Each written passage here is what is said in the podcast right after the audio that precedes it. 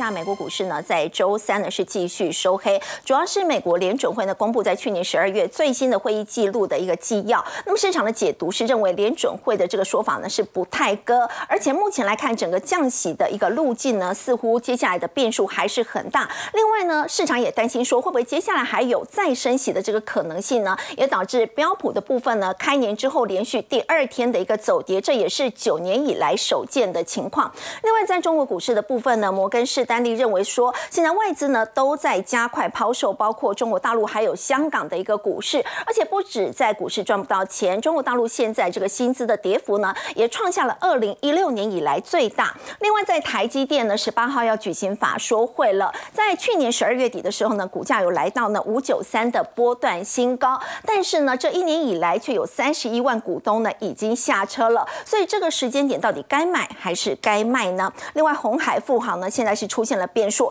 马士基宣布呢要无限期的来停航。那么航运股的部分呢，接下来还有再上涨的空间吗？我们在今天节目现场为您邀请到政大国关中心兼任教授汤绍成。大家好。财经专家游庭皓，大家晚安。资深分析师谢晨彦，肥好，大家好。资深分析师林信富，大家晚安。好，我们先请教庭皓，现在呢是不是市场对于降息太过乐观了？原本大家觉得可能在三月份就会降息了，但是联准会最新的会议记录，他们呢并没有提到到底什么时候会开始降息，整个政策路径不确定的因素还是很高。去年的主基调是 higher and longer， 而就是保持的越高利率越久越好，这反而暗示着经济的强劲，而且呢通膨有需要持续的抑制。但今年大家都在猜这个降息的时间点会在哪里，因为从点阵图来看，今年联准会平均的预估值是会有降息三码到四码的空间，只是我们不知道什么时候开始降。它早一点降，就代表着经济形势比想象中来得糟；它晚一点降，很有可能是到时候通膨已经完全被消灭了，所以它本来就可以降息。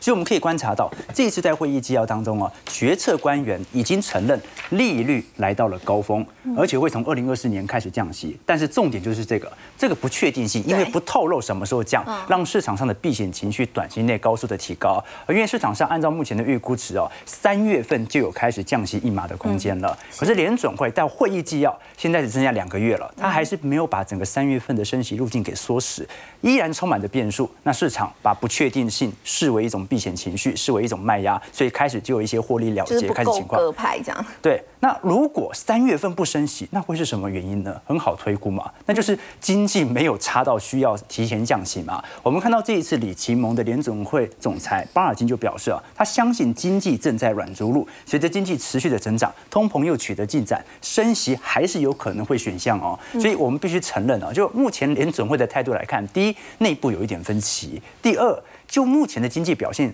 我们还是看不到那种极度恶化的情况。所以我个人认为，主要从三个方向来理解联准会的态度，我们就可以推敲今年中旬是否有降息的可能性了。第一个面向就是看消费面，到现在为止哦，不管我们之前看到的圣诞节消费旺季，还是之前看到的黑五哦，它消费还是在增长哦。一方面反映通膨，另外一方面啊，美国人到目前为止啊，在消费行为上还没有通缩，就大家顶多就是省着点花，但是呢，他该花的还是会花，他并没有出现那种大规模失业的现象，也导致了他消费在短期内很难紧缩。那另外，其他我们观察到，像是超额储蓄的部分哦，由于在二零二零年到二零二一年，当时拜登政府啊采取了比较显著的支票发放、财政支出，所以很多人拿到了一大笔钱呢。那这笔钱预估在去年三季度左右已经开始消耗完成，所以现在就是开始消耗自己真实的储蓄，那就要看一下下行的力度有多久。但目前从这两个数据看得出来，表现都不算太差，它算是刚刚回归均值。怎么说呢？我如果我们以美国的职位，呃，应该讲平均时薪的年增率来看哦，目前大概还介在四个 percent 左右。美国现在通膨是多少啊？是三个 percent， 接近两趴喽。所以到现在啊，美国的薪资成长率啊，已经连续九个月都正成长了。哎，它的薪资连续九个月跑赢通膨，它的购买力就越来越大了。是，所以你说它会有可能在消费行为上直接通缩吗？难度有点高。昨天晚上我们看到美国劳工局啊所统计的职位空缺数，在十一月份啊是八百七十九万。嗯，那么的确比十月份减少了六十二万，所以市场上的需求的确没那么高了。可是现在失业人数有因此变高没有哦？还是介在五百五十万到六百万左右哦。嗯、所以如果你把职位空缺数去除以我们看到的失业人口啊，现在大概还在一点四倍到一点三倍左右，也就是一位求职者大概有一点四份工作可以来选择。好、哦哦，那这个水平哦，还是比我们看到的二零一七年、一八年的一倍高非常多。对，好，所以必须承认，就是说，因为整个后疫情时代，劳动市场还是很强劲。大家有没有发现台湾最近也很常缺工？我发现那个服务业品质越来越差。前阵子我看到那个凉面店，本来还是工读生的，哎、欸，才过两周就已经升上主管了，那市场很缺工了。好，那这是第二个问题，就劳动市场它冷却的速度要加快。嗯，那第三个我们观察的要件就是，基本上啊，联总会。呃，也不一定说一定要什么经济要衰退到什么地步啊，它的预防性降息不一定要是直接针对避免经济衰退，很有可能通膨达标，它就可以让市场缓一缓了。那现在通膨下行的力度是非常明确的，我们可以观察到美国的通膨年增率啊，现在已经下行到三个 percent 左右，而美国的基准利率已经长期保持在五个 percent 哦。那你说未来还要再来一次黄金交叉，通膨再度灌破基准利率，难度有点高。所以如果现在维持接近二点五 percent 的领先，也就是你把钱放到银行领取的利率。利息可以跑赢通膨多了 百分之二点五， 那我相信就目前这个情况，联准会是有松绑的理由。换句话说，在三大面向当中啊，只有抑制通膨这个面向它是成功的，所以它可能有降息的理由。可是从劳动力市场来看，从消费面来看，它还不够差到需要去降息。所以三月降息好像这个可能性有降低了。没错，所以我觉得时间线不是重点啊，重点是它会降三码到四码。真正它跟市场的旗舰啊，我觉得不是什么三月份，真正的旗舰是市场真实的预估。我们看 Fed Watch 哦，市场是希望降五码到六码，啊，联准会的点阵图只有三码到四码，对，三到四码而已。哎，那资产价格差很多哎，对。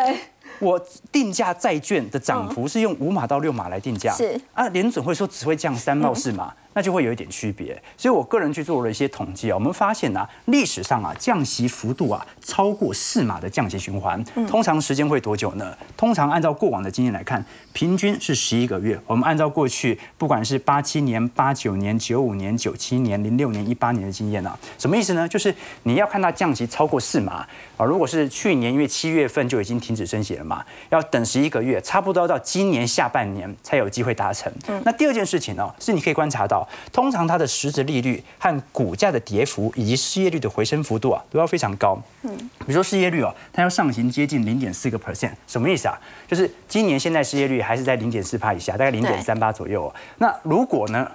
如果市场上哦，就应该讲说三点八 percent。如果市场上的失业率啊，没有在今年上半年看到四，你是看不到联总会降息的。同样。你在短期内没有看到股价跌幅超过二十个 percent， 联准会也不会紧急降息的。我们观察，从一九三零年到一九七零年呐、啊，长期利率水平是一个上行的区间哦。美国股市一样啊，你看，像是一九五零年代总报酬是四百八十六 percent， 一九六零年代是一百一十二 percent。所以我个人认为，不用因为这种短期的利率的调降来做影响。我们只要确定一件事情：现在是不是复苏期？现在的消费状况和经济的复苏状况是不是好的？那我。我个人认为，从美国股市刚才你提到的七大巨头目前的获利情况来看，现在就是企业的获利期，消费是有机会能够软着陆的。不过去年美国股市的上涨主要也是来自在七大巨头的部分嘛，那今年还是一样表现会那么强劲吗？我们看到这是美国的前众议院议长裴洛西哦，他在最近呢买进了这个辉达的买权，而且是大买这样的一个情况。那所以辉达他是还是持续看好今年会带动整个股市吗？对啊，你说裴洛西他买辉达是不是代表会不会持续的上涨？这很难说，但至少他这种本轮的操作来看是非常成功的。而且大家也知道，他就是一个也算是一个还蛮指标的在股市的部分。对，他也是一个资深的投资人呢，对不对？那我们可以观察到了，如果是他所购买的两百万美元的深度价内的买权哦，二零二三年到现在为止啊，裴洛西的投资组合报酬大概是六十五 percent， 去年标普也不过涨两成三，纳指也不过涨四成三，对不对？而且他是呃买 call 哦，所以基本上我可以可以杠杆幅度可能拉得更高哦。那现在真正的问题就在于哦，市场上其实啊，大部分人想象跟裴洛西差的很多。我们看到华尔街今年投行针对二零二四年的目标价很低了，大概都是记在四千八百点到五千点左右，就是大家都认为指数不会涨太多，跟台北股市一样。台北股市今年大家的目标价都一万九，哎，那不就差一千点而已吗？为什么大家都预估的这么低呢？原因很简单，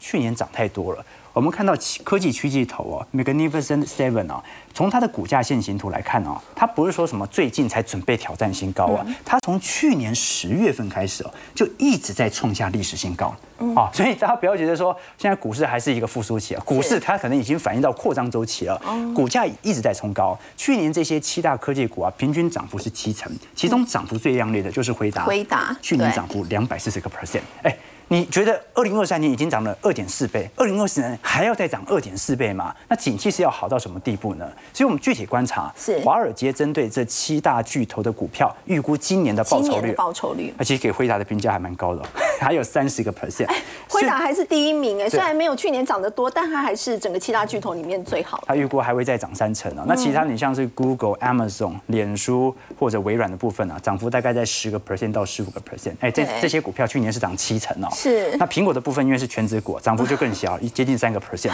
甚至大多数最近出炉的报告啊，都把特斯拉的评级给下调的。汇丰就是一个指标啊，所以我们基本上可以承认啊，第一，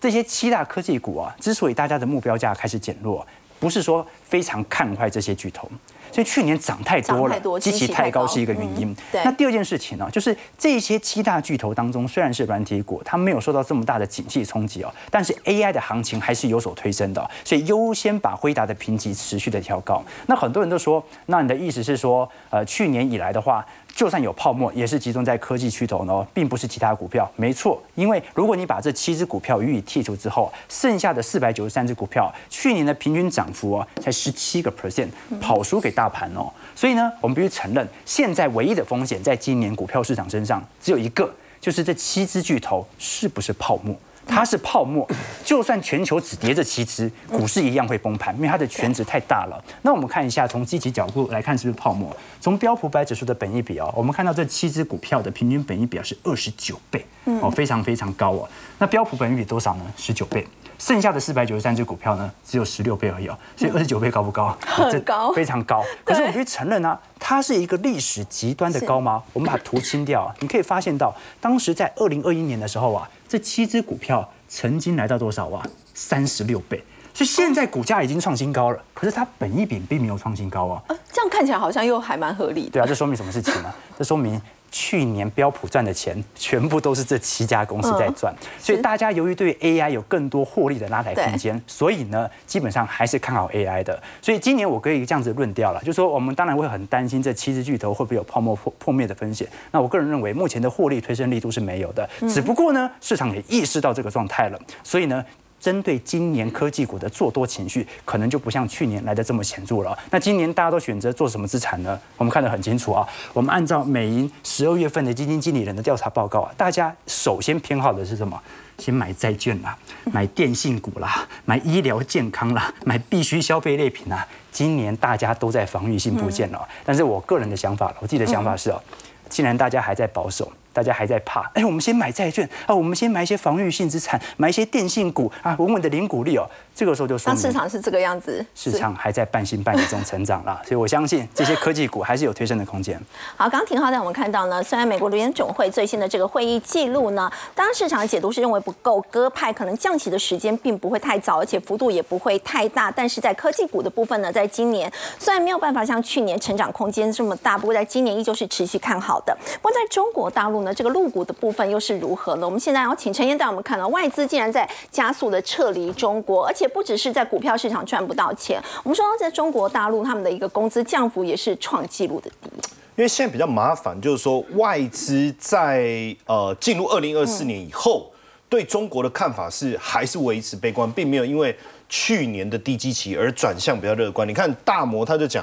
急于满足赎回要求，对，就他们要把钱赎回，赎回要干嘛？他想要去投资其他更有机会的一个区域哦，所以全球的多头基金去年十二月开始最快的速度抛售，这好像是能有多快就有多快的离开中国的感觉，是不是？净流出三十八亿美金哦，对，那这个是有记录以来第三大了哦。那大家还记得我们之前不是讲吗？高盛都带头讲啦，他说去年我看好中国就是一个错误，所以现在外资整体的态度似乎就不以中国为投资的一个主要的考量的区域。当然，这次当中，我觉得消费力持续没有上来。我们之前讲过房地产的问题，这我们都讲很久了哈，还有政策的问题等等，甚至他突然之间又给你打压这个游戏股。但是我觉得这当中其实有一个，我觉得消费力一直上不来，应该有很大的关系。彭博就做了一个统计哦，去年第四季主要城市新进员工的平均值，因为这个应该算我们本来说叫基础。基础工资吧，对不对？就一开始你从哪一个基数慢慢往上走，好，比去比之前同期是下降多少？一点三，那到底多少？人民币一万零四百二十元，大概台币是四万五、哦，降幅是相相当的大哈、哦。对，那我们现在在讲最低工资哈、哦，我们就讲最低工资，因为它这个你会觉得也还不错啊，有四万多，可是这个是主要城市的部分。嗯、但是你如果讲我们讲一级行政区的最低工资来看的话，嗯、哦，最低工资在上海，上海哦，上海哦，这个上海消费是很贵的哦，很贵的哈、哦，两千六百九十块的，那是多少？台币大概。一万一千八百多块而已哦、喔。那你如果到辽宁、辽宁这种比较二二三四线城市的话，它剩一千四百二十，那只有六千多块台币、欸。对，这基本这哎、欸、最低工资哎、欸，那最低工资意思是说企基本上企业如果开出这个工资，你可以接受，就从这个地方开始了。嗯。可是我们的基本工资没有那么低啊，我们现在基本工资已经超过两万七了嘛，所以你看哦、喔，最高的就上海。台湾一半不到，那最低只有四分之一。那我想问，这样你你怎么有办法消费？可是问题是，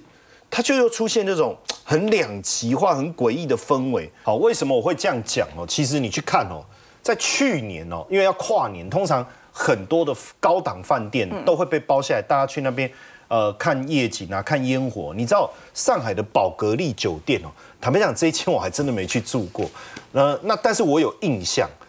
这个，因为我看它的这个外观，我我曾经经过过。你知道住一个晚上，其实我真的吓一跳、欸，要多少钱？你知道吗？人民币三十万哎、欸，一个晚上哎、欸，所以很多很多网友说，哇，一个晚上等于自己七年的工资啊！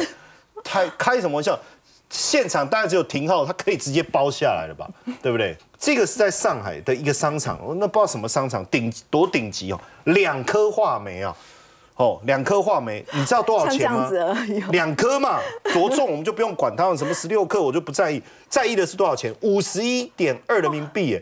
那你这两颗话梅，它最大的功用是什么？就望梅止渴。为什么？因为你看着它，哇，五十一块，哎呀，我不渴了，呵呵不用吃。台币两百多块哎，太夸张了哦。所以这种就是说一本一个是基本工资这么低，消费力有问题，但是你又会发现说，好像在高端的是这样子，但是有很多的，我我觉得说未来外资要继续留下来，就我刚才讲嘛，外资嘛，那我我在想那些，我刚才讲住房也好，画眉也好，这是不是都可以卖给外资？因为你们有能力啊。可是实际上外资现在也发现不对劲啊，自己好像被当着盘子在打，所以加速的逃离。那现在新的这个我要谈的这件事情，可能会让外资逃离的速度更快。哦，有为什么优秀的外籍老师可能也会成群结队的逃离吗？这个是什么？这叫爱国教育法。好，什么叫爱国教育法？好，这是美国之音他特别讲，他说中共他现在做的爱国主义教育法，哈，他现在元旦就生效了。嗯，对，已经生效了哦，已经生效。他就说我用法律去规定学校要教什么，哦。那这就麻烦了，你知道外籍教师他们通常对教育的一个想法都有比较有他的理念。当然，如果你限制是往好的方向走，那当然也没什么问题。可是它涵盖哪些范围？它限制的是什么？就是说你在教的时候，你一定要有涵盖什么？就是思想政治，政治面你是怎么想的？是，它有一套标准，你一定要这样教他。好，那历史文化要怎么讲？你不能用一个公正客观的角度，你一定要这样教，还包括国家统一的民族团结，那不得了了。这是，那你简单讲，这就是意识形态嘛。嗯，就甚至我们更白话讲，我不知道用这两个字形容合不合理，叫洗脑，可不可以这样说？我不确定了哦。但是这样的一个一个一个一个呃，这个法条的一个出笼，是不是会让这些外籍教师会害怕？因为他会觉得，那你会限制我教学的一个范围啊，或是我要教学的内容。那你看，这个是福建省福州市一个非常知名的这个，这在英国哈，他们有一个体系叫做赛德伯学校。嗯，那他们很知名，是在世界各地打造这种所谓双语学校，而且它的教学方式通常是比较属于启发性的哈，比较属于这种呃自由思呃自由思维的方式哦。那在中国叫做赛德文哦，哎，学费很贵啊，一年要八十八万台币哦，非常的。一年等于一学期就要四十几万呢。可是你可以想象，这么贵的学费，你原本期望呢，他是去啊、呃，透过双语的教学去学习一些比较自由的一些思想的时候，他既然你的小朋友是穿着军服在朗诵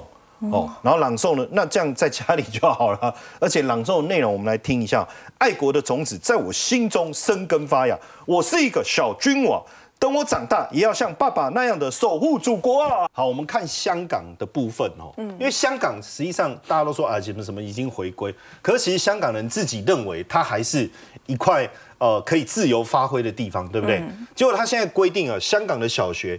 七成的教育内容竟然是国民教育、国安教育哦。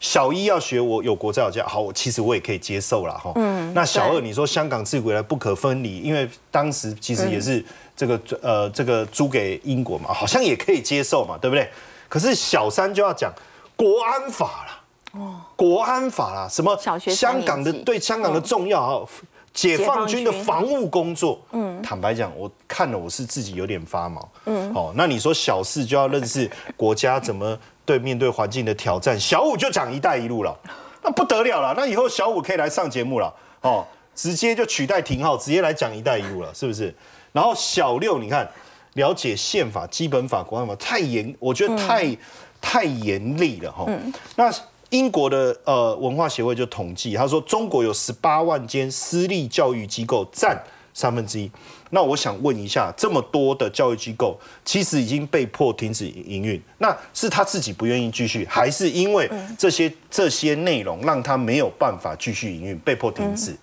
那要卖怎么卖？因为现在要卖的比要买的人多，所以未来呃，中国也好，香港也好，它的教育会不会变成我们所谓的单一化？嗯，思想会不会单一化？我想这也是外资出逃其中一个非常重要的因素。好，刚陈彦带我们看到呢，包括爱国教育法呢，在今年元旦已经正式生效了，现在也引发了有一些优秀的这个教师呢，有可能会出逃。那么在刚刚也特别提到呢，在外资呢，现在也纷纷撤离中国，这样的情况对股市所造成的影响。那我们回来再来关心的是在台股的部分，现在看到的是在台积电在一月十八号。就要举行法说会，今天涨两块，收五八零。不过我们要请教幸福哥，他在十二月底的时候有来到波段新高，当时是五九三。但其实这一年多以来，有三十一万的股民是纷纷的下车了。所以这个时间点对台积电来讲，到底是该买还是该卖了？呃，我想哦，这两天呢、啊，因为大盘受到国际指数下跌的影响，哈，其实呃，台股啊，在昨天也是跌了。三百点哦，那我想台积电呢是台股里面权重的一档个股，所以每一次只要外资啊在调节台股的时候呢，其实台积电呢都是流动性最好的一档个股，会成为短线上哦外资的一个提款机哦。那接下来其实有双王啊，一个是之前的股王大立光哈啊，一个是全值最大的这个台积电哦，这双王准备一个是一月十一号，一个是一月十八号，准备要办法说会哦。那这边呢，其实哦各家给的国际呃法人机构给的这个目标价哈，像大立光大概都有三千以上了哦。然后呢，台积电哦，现在其实哦这个外资也都蛮敢估的哦，现在股价还不到六百块。很多外资已经都估到了七百块钱以上哈、哦，嗯、那当然了，原因呢，他们还是看好今年啊，科技业哦会半导体业哈、哦、会恢复成长。那我这边哦有把这个各家研调机构的这个目标价稍微有列出来哈、哦。那上面呢比较绿色的是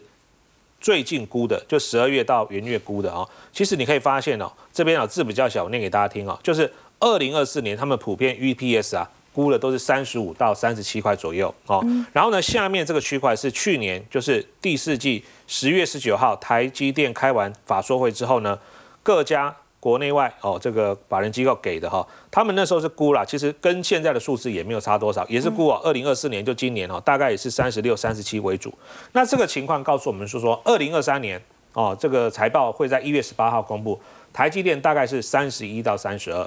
那今年二零二四年会变成三十六到三十七，就是说台积电大概会有十五趴，甚至好一点，有接近两成的成长。这告诉我们说，台积电呢今年还是会不错的哦，还是会不错的。那这个情况就告诉我们说，我们要怎么样去评价一家公司，它拉回能不能低接？我举个例子哦，比如说像台积电，今天收五百八十块好了，我们用今年的低标假设三十六块去估的话，哦，三十六块的 E P S 去估，台积电其实现在本益比大概只有十六倍哦，十六倍、十七倍左右。跟它长线，好，这边是它的本益比的河流图。跟它长线的本益比区间的话，其实你可以发现，下面蓝色这个区块是在比较低的位置，哦，五年偏低的位置，这是第一个哦。所以呢，我觉得如果说以台积电哦，这个全球晶圆代工的龙头，而且毛利率呢，目前大概都可以维持在五十个 percent 以上的话，你说给它十六倍的本益比，我觉得本益比目前看起来还算蛮低的。我觉得是算蛮低的，而且算有点委屈的位置。只是说每一次台积电，因为它全值够大哦，非常大，所以。有时候呢，它的这个买跟卖，外资买跟卖，主要是用来控盘，不是说这两天马上翻脸不认人，就马上不看了台积电，也不是这个样子。所以通常操作台积电必须要有比较长线的耐心。那我是觉得，呃，不管外资的目标价现在喊到七百还是多少哈，我是觉得至少六字头应该是会站回去，只是等到这一波这个短线哦，这个这个卖压结束是有机会。那我另外举个例子哦，因为讲完台积电之后，我们来讲去年底就十二月非常疯狂。非常激情的一档个股哦，就是宏基。对，宏基的话呢，它十二月大概是从三十五、三十六一波涨到五十六块哦，涨了大概二十块钱，非常短的时间，大概一个月哦。那宏基平常它也是不太动的牛皮股、大牛股哦，可是今年呃，应该讲说去年很多大牛股突然的一个一个就是呃市场非常的激情的氛围之下，股价都会大涨。嗯、那现在问题来了哈，一样如果说这一波拉回。像台积电、宏基这种个股呢，能不能够去低接？我们一样用刚刚的这个本益比河流图的观念来去做对比哈。比如说啦，哦，这个宏基哦，我看各家研究报告，今年哦，股虽然它有什么 A I P C 之类，大概介于两块到两块半。嗯、那现在涨到五十块钱以上哦，五十六块这个位置，其实它现在本益比已经来到二十，甚至接近二十五倍。也就是说呢，虽然一个是五十块，一个是五百块哦，一个五百多块，但是如果我们以价值来看的话，其实。台积电是比较便宜的，宏基呢是比较贵的，所以它在近五年的什么本益比河流图、本益比区间的高点，所以这样、哦、对它现在已经来到高点了。是是是是是， 对, 对，因为过去我们讲哦，这个 N B P C 啊，因为它其实毛利率并没有那么高，所以本益比一般不会给到太高。对、嗯哦，那这个情况之下呢，我觉得宏基我们就可以用移动停利的，比如说。哦，五日线、十日线，你作为下方的防守点。当然，这两天的拉回很快哦，已经快碰到了这个接近这个短线上的这个支撑区哦。嗯、那另外，如果说这个情况之下，你可以用一个叫做以波段的最高点，比如说五十六块，你去抓回档五到七趴，就会做你的停利防守点，这也是个方法哦。嗯嗯，好。不过我们刚刚提到台积电，也要来关心一下半导体的这个景气。有、嗯、现在包括 I D C， 还有在国际半导体产业协会呢，对于接下来整个半导体的一个发展呢，都是比较偏向乐观的一个看法。要请教信富哥，现在呢有哪一些的半导体相关的族群可以特别来留意呢？好，其实我们刚刚前面讲到，为什么今年哈整个。呃，外资机构或包括像这个台湾本土的券商，都给予像台积电这种所谓的半导体公司或电子公司比较偏乐观的预期哈。其实呢，这边它有列举出几个理由哦，看好半导体的八个亮点哈。那包括说今年整体的销售哈，二零二四年复苏大概会有二十个 percent。然后另外呢，主要的成长动能，比如说来自于这个呃 A D A S， 就是先进驾驶辅助系统哦，还有包括像。半导体的人工智慧应用哦 ，I C 设计的库存减少哦，这个消耗已经结束了。还有晶片的这个先进制程，还有另外包括像未来五年哦，二点五 D 跟三 D 的封装哈，年复合成长率大概二趴二十二个 percent 哦。所以这八点呢，都是今年啊，我们年初哦，这些研调机构在看今年的这个半导体景气的时候呢，他们认为会复苏的一个成长理由。那甚至呢，最近呢，还有这个 Semi 哈，这是不同的这个呃不同的这个研调机构，他们认为说全球半导体的产能。二零二三年呢，会五点五个 percent 哦，成长至每月两千九百六十万片哦。那二零二四年呢，会成长加速到六点四个 percent 哦。所以这个也是代表呢，景气哦，确实是有在复苏的。嗯，那我们承接刚刚这个这样子的议题来看，我们去找有没有在半导体或电子产业里面，接下来可以趁这一波呢大盘拉回的时候呢。我们也可以把它列为我们的观察注意股，是不是可以等它拉回的时候，我们有再度介入的机会哦？我这边一样举两档个股呢，嗯、哦，来给我们的观众朋友做个参考。第一个呢，就是所谓的这个记忆体相关，对，南亚科哈，南亚科，对，其实今年记忆体啊，呃，在前三季都表现不好，嗯、因为记忆体的价格是一直跌，一直跌哈。那跌到最后，就是大家开始减产，所以它的景气是在今年的大概八月、九月的时候落底。所以呢，你可以发现哦，大盘一直是到十一月才开始起涨的。可是呢，像记忆体这种股票，很多它其实大概九月、十月就已经见到高点了。是，它是比大盘大概早一个月见到上一波的低点。那南亚科呢，它已经公布了它十二月的营收，哦，是年月双增的，哦，年月双增的。那接下来呢，很多的包括像是这个。呃，三星哦，还有包括像美国的这个美光等等这些记忆体大厂，他们也认为说呢，二零二四年啊，记忆体的价格还是会往上涨的哦。嗯、所以呢，我觉得刚好它最近股价也是有稍微拉回，而且今年或者说以去年的涨幅来看，它也不算特别大哦。这是呃相对来说呢，可以把它列为你的观察名单之一哦。这是第一个。嗯、那另外呢，其实啊，大家有没有发现哦，就是说。呃，从去年不管是五月到七月那一波的 A I， 或者说十二月的一些大涨的个股之后啊，其实呢，现在资金会往什么位阶比较低的去去找哦。比如说，我们再举个例子哦，这也是中大型的个股臻鼎 K Y 哦，那它是全球最大的软板厂商哦，也是苹果手机呢最大的这个软板供应商。那去年我们知道景气，其实电子产业的景气卖不好，手机也卖不好。不过手机今年会恢复正成长，所以像臻鼎 K Y 这种，今年预估啊大概是可以赚一个股本，对对 ，E P S 可以在十块，十块对。所以它你可以发现，哎，这几天大盘太差，它还今天创新高呢。啊、哦，为什么？因为本益比真的很低嘛，现在才一百一十块，十一倍的本益比啊、哦，像很多公司看已经，我们刚才前面举例已经可能二十倍、三十倍了哈、哦，这个就稍微贵，但十倍、十倍出的本益比，我觉得接下来是可以注意的。嗯、好，刚幸福哥带我们看到，在今年呢，半导体产业呢，大家市场都是非常看好的，所以低基期的相关的个股呢，都是投资的亮点。好，我们再来关注的是，在今年大家非常关心的就是在年底的美国总统大选了，是不是大家在开始主打这些恐惧感呢？因为呢，我们看到在在这一次包括拜登跟川普呢，都是以比较危言耸听这样的一个讯息呢，要制造恐惧来吓选民哦。要特别请教这个汤老师哦，就是在今年呢，报道也说，不管是最后由谁胜出，好像感觉会有一半的美国民众他们会深信，哎，感觉自己的国家好像快完蛋了。对，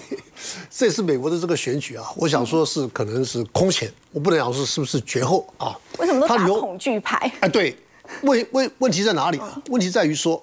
第一个，川普啊来势汹汹；第二个，拜登呢、啊，这个招架吃力，他好像招架不起来了，八十一岁了，等等等等啊。那第三个呢，各界呢胆战心惊。哎，这个东西奇怪，非常非常诡异的、啊。恐惧牌的意思就是说，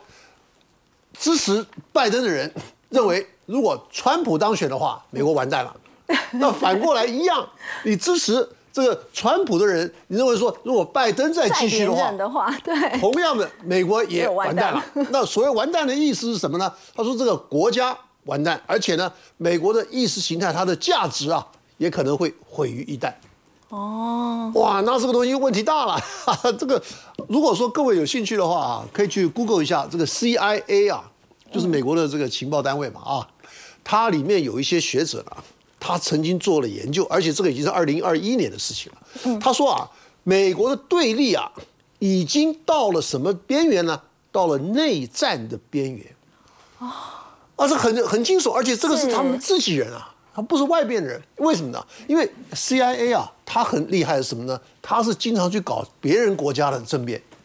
所以他会分析很多的状况。说，哎，在什么样的情况之下会有政变啊？什么样的情况之下呢？内部呢会有什么动乱？哎 ，C I A 清清楚楚啊。那可是呢，这一次呢，他是 C I A 委托这些学者，就是同样的一批学者啊。他说，哎，你看看我们自己美国的情况怎么样？结果他们得出来的结论，哦，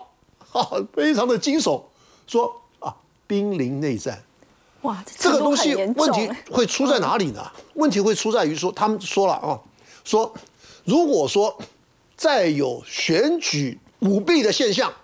或者说有选举争议的现象，争议当然不见得一定是舞弊了，对，啊、因为前上一次川普是认为说他的选举他原来是应该是赢的，结果被人家吃掉了，所以他心有不服，这是他的想法，对不对？对。那所以说他这一次呢，他说我要报仇，啊，他就曾经讲用这个报仇这个字啊，他意思是说我要把那些害虫，他把那些。他的对手啊，都称为叫做害虫。他说我要驱除这些害虫啊，让美国呢重新伟大。哇，那这些东西，我看这个确实让人家感觉到呢，这个这个这个气氛呐、啊，跟以往是完全不同的。嗯、那所以说呢，那像日本啦、啊，像欧洲啦、啊，像这些国家呢，他们曾经经历过拜登嘛，对不对？这个三多三年多前，那现在呢，他们也看到这个情况，说哎。如果说这个拜登再回国的话，呃、哇，那这个东西如果再回国，噩梦一场。嗯、是第一个，你俄乌战争，拜登说没有兴趣了，不搞了啊，就是说你这个这样子的话，那那那那个普丁就赢了、嗯、啊。哦、那第二个呢，他说啊，这个北约啊，哎呀可以解散了，嗯、那这个北约也可以解散了。好了，那这些整个的这个对于欧洲的这个防务啊，他美国也没有兴趣了。嗯、还有这个。这个还有这个呃欧盟，他说欧盟啊也也没有什么存在的必要了啊，反正就是说他们做的川普的这些想法，所谓的一意孤行，完全跟这些国家也这些国家做什么，都是他的盟友啊，是都跟这些国家是背道而驰的。对，好了，那你说这样子的话，你说对台湾会不会有什么样的影响？其实如果说真的是这样的话，对他们有发表一篇哦，就是说，呃，如果说他们以这个美国的选举的结果来比作日本的圣诞礼物，就是你打开这个包装之后，到里面装的是什么，日本都必须要强颜欢笑，日本必须要、這個、对，这正是我想要的，他们必须要去接受，他必须要接受，哦、他必须要跟美国配合，他也没有什么选择。嗯，那好了，那现在美那日本人呢，他现在说我们要心理准备，呃，我们如果说真的碰到是川普的话，那可能日本还不能够说它完全的依靠美国，尤其日本现在要发展半导体，但到时候如果川普又希望这些工作机会可能重心又拉回美国的话，对日本在发展产业的部分也是相当不利。那当然了，那问题就是说现在呢，因为中方在这里啊，嗯、美方在这里两边，那等于说其他的国家都都处在这个中间。那现在如果说美国现在如果说在这边这摇摇晃晃啊，嗯、甚至这个一意孤行的话，那可能这里头的这个状况是不是这些国家呢，他准准备要走自己的道路？哎，这个也是一个新的想法啊，因为他们觉得说，他们跟中国呃好像关关系也不太好，对不对？嗯、那美国如果说出现这种动荡的话，那他觉得说最后自己走自己的。好，我们先休息一下，稍后要来关心的是呢，现在全球都在提倡这个近零碳排，还有 E S G 的重要性，所以连这个高碳排的水泥业呢，现在都积极要转型了。先休息一下，稍后来了解。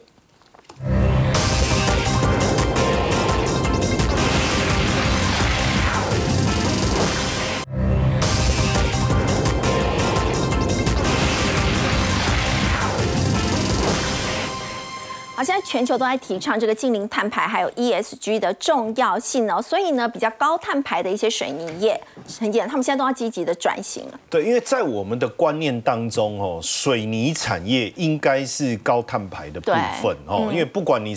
生产水泥的过程、制成还是什么。但是我们现在也发现哦，这个水泥厂他们开始在做很大的转变。嗯，当然这转变有几个原因啊。第一个，水泥产业没有像过去这么好了。嗯，好。第二个，它也确实要往环保这个方向走。我们讲以台泥来讲好了哈，你看它现在新能源，对新能源，这个大家都知道哦，投资绿能啊、储能啊这一块已经变成他们未来希望主要的营收哦。那他们也去并购了这个储能公司。把整个碳中和的蓝图做得相当完整哦。雅尼，那看雅尼现在也在推 E S G 哦，这里他已经完成台湾第一套水泥窑废热回收的发电设备，这个也很重要。嗯、那再来我们看环球水泥环泥哦，嗯、他们呃环泥的石膏板通过绿建筑哦这个 L E E D 的认证，所以代表大家都往这个方向走。甚至我们在讲元泰可烙式电子厂哦，这个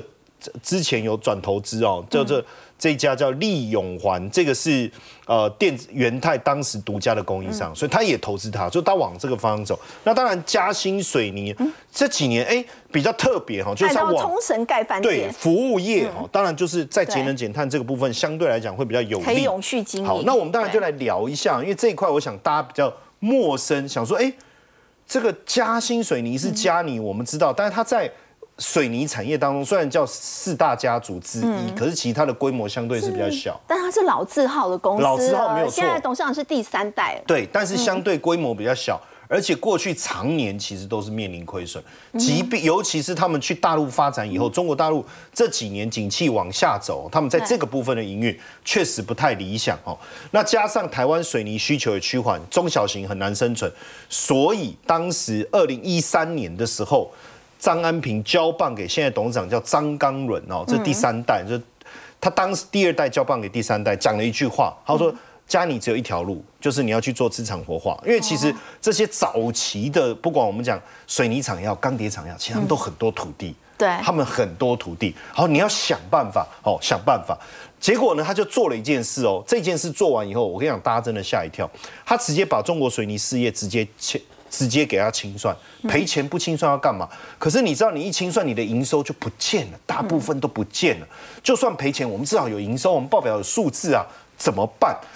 当时他第一个就先也配合台泥私有化下市，换到股权，因为我们也知道，其实嘉泥他们几个大家互相投资，结果中国水泥事业赔钱收掉，没有营收嘛，对不对？哦，可是他换再把配合台泥私有化下市又。换到台泥股票，哎、欸，你知道这个每年帮他赚多少钱吗？哇，光股利就数亿哎，对，哇，这个其其实这样的一个转变就是一个对的方向。接着投入到什么旅宿业、嗯哦、我们看一下它目前旅宿业的部分，像日本冲绳，冲绳、哦、这个 Hotel Collective 现在经营的相当的好、嗯哦、尤其是疫情过后，你看可以挹注营收 三点二亿。嗯，好、哦，那另外这个是日本冲绳另外一家，但暂时开。暂停开发，因为现在原物料什么实在是太、嗯、这个太惊人哦。那包括跟意大利 Aroma 合作的哦，嗯、这个哎、欸、前三季营收的贡献大概十四亿了哈。那云朗观光大概有 三十五点六亿，嗯、还有人之初的月子中心也有六成。哦、你看这个都是呃这个都是资产活化非常好的例子，转、嗯、型这个旅宿业服务业它其实可以永续经营。对，但可是其实刚开始转型的时候就遇到了疫情嘛，嗯、但在这过程中他们也没有裁员，没有减薪。对，我觉得最重要的关键说，哎、欸，你们做水泥业的，你转经营饭店业、观光产业可行吗？哎、欸，结果没想到，你看疫情回来之后，二零二三年的住房率拉到拉上来以后，哎、欸，实际上大家也发现他们确实有这个经营的 know how。当然，在这当中，我觉得有一个蛮、欸、贡献营收已经开始二十四趴，等于是四分之一的营收嘞。当然，在这当中，我觉得有一个非常重要的集团的这种这个叫做理呃我呃核心理念还是核心思想，就是他们一定都送去国面明星学校啊，喝洋墨水，这个我们可以理解。嗯、可是你知道回来一定要从基层做起，对，一定要从基层做起。为什么？连张安平哦、喔，哎、欸，去盖水泥厂，他自己下去穿隔热衣、欸，哎，然后腿毛都被烧光，哎、欸，不用除毛了，好，直接烧光，直接除了，哦，哎、欸，这代表什么意思？不管你第一代、第二代、第三代、第四代，你家族成员，你就是要从基层。苦干实干哦，这个很不很不容易了哈。甚至你看一九九二年第三代，就现在分别是董事长跟总经理，哎，他们那时候去大陆，哎，吃什么？吃肯德基，就说哇，这个太好，苦嘛，就是很就我的意思是说，不是肯德基吃肯德基是苦，而是说在那边吃肯德基已经是很好，平常连肯德基都没得吃，平常的餐饮啊，它实在太差。但是你会发现说，这样的转型确实把水泥产业带入到另外一个层次了。好，我们先休息一下，稍后来关心的是呢，截至去年底呢，新制的劳退基金呢，大赚了将近四千亿，有整个收益率是有一成以上，但还是落后台股绩效的。我们先休息一下，稍后关心。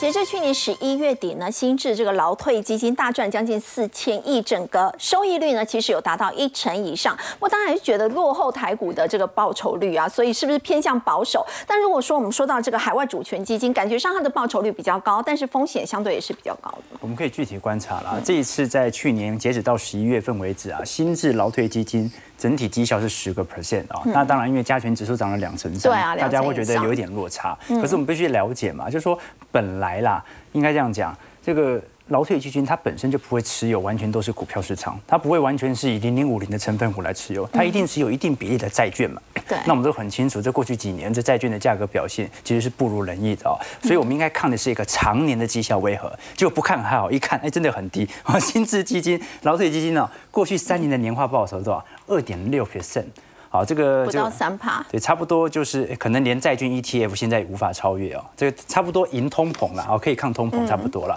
OK， 那我们可以了解到了，基本上要了解说到底我们是什么样的组合成分，因为如果你光是从劳退基金的成分股来看，你会觉得绩效本身不应该这么差，对，像是它的前几大成分股，第一名就台积电嘛，嗯，再来是鸿海，然后有国泰金、富邦金，有一些这个金融巨头，台达电、中华电、电信股的部分啊，就是稳健型股票加上全指股，基本上绩效表现是不错的。那这就取决于它的资产分布了。其实劳退基金本身在股票上的琢磨是比较少的，它基本上是以保本型的债券为主哦。我们举例来说，在整个新制的劳工退休基金当中啊，只有百分之四十左右它是自行进行操作啊，百分之六十其实都是委外操作的，而这个百分之四十自行操作的部分啊，我们看国外投资的部分啊，固定收益我们清空，固定收益的部分哦、啊，大概占了整体比例的十个 percent， 嗯，权益证券是什么？就投资股票啦，大概是一个 percent， 也就是说我们在投入海外资产的时候，买了一百亿的债券，大概买。一亿的股票，所以股票买好少、哦。哎，对，所以我们基本上可以了解到，整个劳退基金是希望以稳健为主哦，但是这种稳健为主的方式、啊，它可能就会造成我们绩效上的滑落。啊，比如说新加坡政府投资公司 G I C， 或者我们看到淡马锡哦，可是它近五年的年化报酬啊，都是四个 percent 左右，四趴以上，大概是台湾劳退基金的两倍的报酬。所以它基本上代表着一件事情呢、啊，那就是这些主权基金啊，肯定在股票部位的幅度是比较高的，所以它比较能够反映长期的资本向好。但是呢，它也隐含着一件事情，那就是通常在股灾年，啊，这些这些主权基金啊，跌得很重。我比如说，你像是新加坡政府投资公司 G I C 啊，在零八年呢就直接亏损了三百五十亿美元。淡马锡的部分，一九年、二二年亏损幅度都很大。对，那你可以观察到哦，就算是我们看到这个二零二二年，当时大盘跌幅是高达多少？两成二，可是劳退基金跌幅才六点六七 percent， 这些在股灾年呐、啊，跌幅都是十个 percent 以上的。好，所以呢，这个劳退基金很明显嘛，就不希望被大家骂。我尽量不亏钱，但是我们也少赚一点点。但这个就是台湾在劳退基金所采取的立场啦。好，那基本上我们的投资方向还是可以把劳退基金的成分股当成一个借鉴。比如说呢，以台积电、鸿海啊作为主要群众的方向，搭配一些金融股哦，用这样的一个方式，我们自己扩大自己的股票部位，就可以弥补我们在退休之后到时候的资产增长。好，我们先休息一下，稍后来关心的是呢，马士基宣布呢，他们想要无限期的停航鸿海了。那么，货柜三雄股价呢还会持续看涨吗？先休息一下，稍后关心。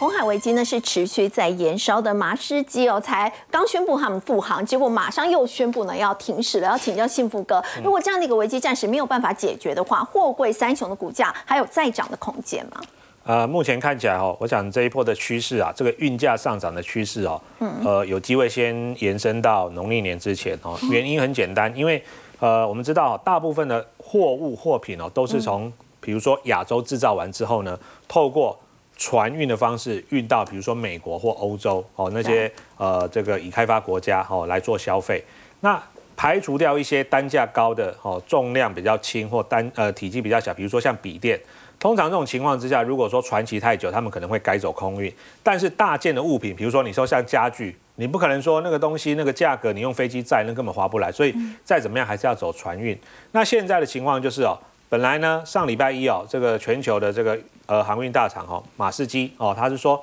，OK， 现在已经美国有派舰队出来护航了，所以我们就直接走红海。不过呢，走着走着就被攻击了哦，对，就被攻击了哈、哦。所以有时候真的做两堂兄弟 K 都是安内了哈。那而且呢，这个情况之下，他也不得不得已说，本来他是说暂停四十八个小时，对、哦，后来就说无限期延长停止、哦，因为这个这个上面你看到一台船出去，上面几好几千个甚至上万个货柜哦，嗯，万一你被集成的话呢，哇，这个理赔后面就会非常麻烦。所以上礼拜运价一口气涨了八成。哦，那这个是地中海先涨了七成哦，然后最近呢，不是美股都在跌嘛，科技股回很重，你看像马士基，还有这个赫伯罗德，哦，这个昨天都对都涨五趴以上。然后这边我们简单整理了表哦，我长荣、阳明、万海的话比较看好阳明，是因为它欧洲线的比重是比较高的，对。然后呢，货运承揽业比较看好荣运，因为它是这个长荣的子公司之一哦，它有长荣大概有一万多张，